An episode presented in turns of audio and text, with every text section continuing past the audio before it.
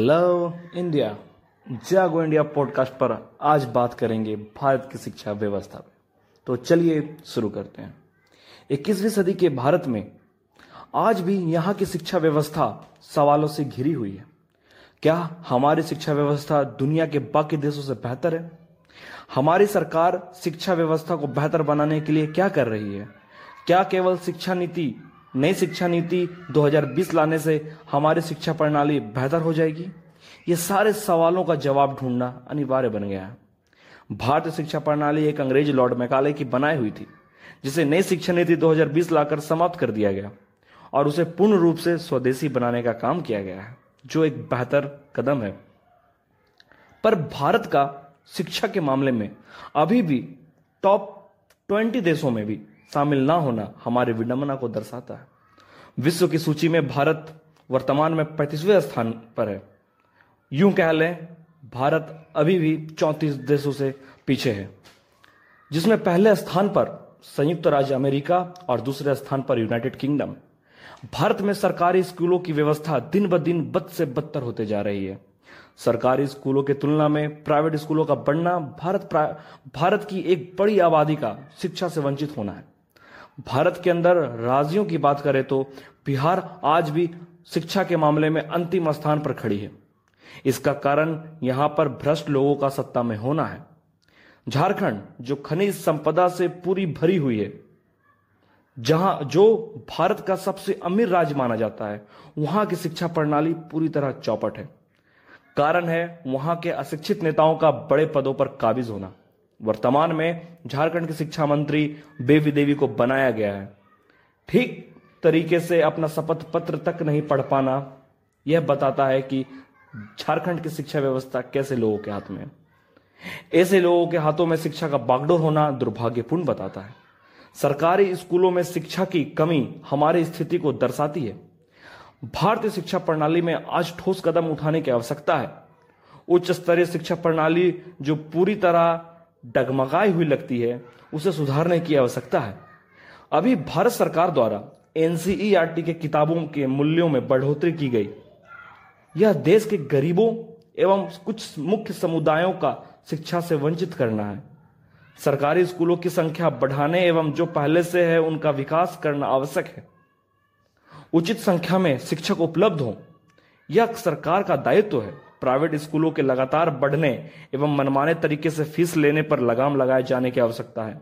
सरकारी स्कूलों में कोचिंग की व्यवस्था हो, वहाँ पुस्तकालय की व्यवस्था हो, इससे यह व्यवस्था कराई जाए कराई जानी चाहिए। इससे बच्चों को गुणवत्ता से भरी शिक्षा प्राप्त होगी।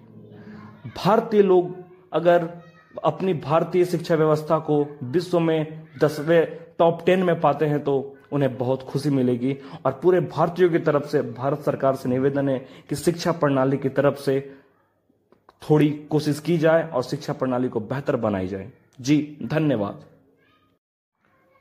हेलो इंडिया जागो इंडिया पॉडकास्ट पर आज बात करेंगे भारत की शिक्षा व्यवस्था पे। तो चलिए शुरू करते हैं। 21वीं सदी के भारत में आज भी यहाँ की शिक्षा व्यवस्था सवालों से घिरी हुई है। क्या हमारी शिक्षा व्यवस्था दुनिया के बाकी देशों से बेहतर है? हमारी सरकार शिक्षा व्यवस्था को बेहतर बनाने के लिए क्या कर रही है? क्या केवल शिक्षा नीति, नई शिक्षा नीति 2020 लाने से हमारी शिक्षा प्रणाली बेहतर हो जाएगी? ये सारे सवालों का जवाब ढूंढना अनिवार्य बन गया है। भारतीय शिक्षा प्रणाली एक अंग्रेज़ लॉर्ड मैकाले की बनाई हुई थी, जिसे नई शिक्षा नीति 2020 लाकर समाप्त कर दिया गया और उसे पूर्ण रूप से स्वदेशी बनाने का काम किया गया है, जो एक बेहतर कदम है। पर भारत का शिक्षा के मामले में अभी भी टॉप ट्वेंटी देशों में भी शामिल ना होना हमारी विडंबना को दर्शाता है। विश्व की सूची में भारत वर्तमान में पैंतीसवें स्थान पर है। यूँ कह लें, भारत अभी भी चौंतीस देशों से पीछे है, जिसमें पहले स्थान पर संयुक्त राज्य अमेरिका और दूसरे स्थान पर यूनाइटेड किंगडम। भारत में सरकारी स्कूलों की व्यवस्था दिन ब दिन बद से बदतर होते जा रही है। सरकारी स्कूलों की तुलना में प्राइवेट स्कूलों का बढ़ना भारत भारत की एक बड़ी आबादी का शिक्षा से वंचित होना है। भारत के अंदर राज्यों की बात करें तो बिहार आज भी शिक्षा के मामले में अंतिम स्थान पर खड़ी है। इसका कारण यहाँ पर भ्रष्ट लोगों का सत्ता में होना है।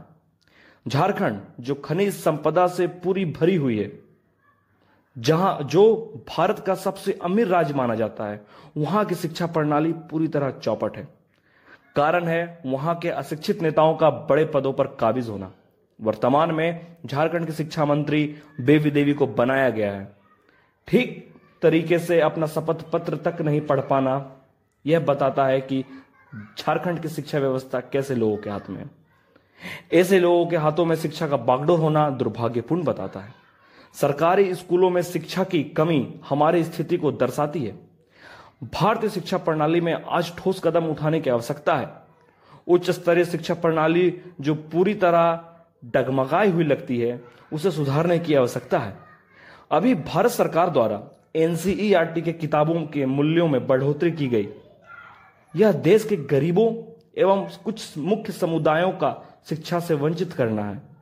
सरकारी स्कूलों की संख्या बढ़ाने एवं जो पहले से है, उनका विकास करना आवश्यक है। उचित संख्या में शिक्षक उपलब्ध हो, यह सरकार का दायित्व है। प्राइवेट स्कूलों के लगातार बढ़ने एवं मनमाने तरीके से फ़ीस लेने पर लगाम लगाए जाने की आवश्यकता है। सरकारी स्कूलों में कोचिंग की व्यवस्था हो, वहाँ पुस्तकालय की व्यवस्था हो, इससे यह व्यवस्था कराई जाए कराई जानी चाहिए। इससे बच्चों को गुणवत्ता से भरी शिक्षा प्राप्त होगी। भारतीय लोग अगर अपनी भारतीय शिक्षा व्यवस्था को विश्व में दसवें टॉप टेन में पाते हैं तो उन्हें बहुत खुशी मिलेगी और पूरे भारतीयों की तरफ़ से, भारत सरकार से निवेदन है कि शिक्षा प्रणाली की तरफ़ से थोड़ी कोशिश की जाए और शिक्षा प्रणाली को बेहतर बनाई जाए। जी, धन्यवाद।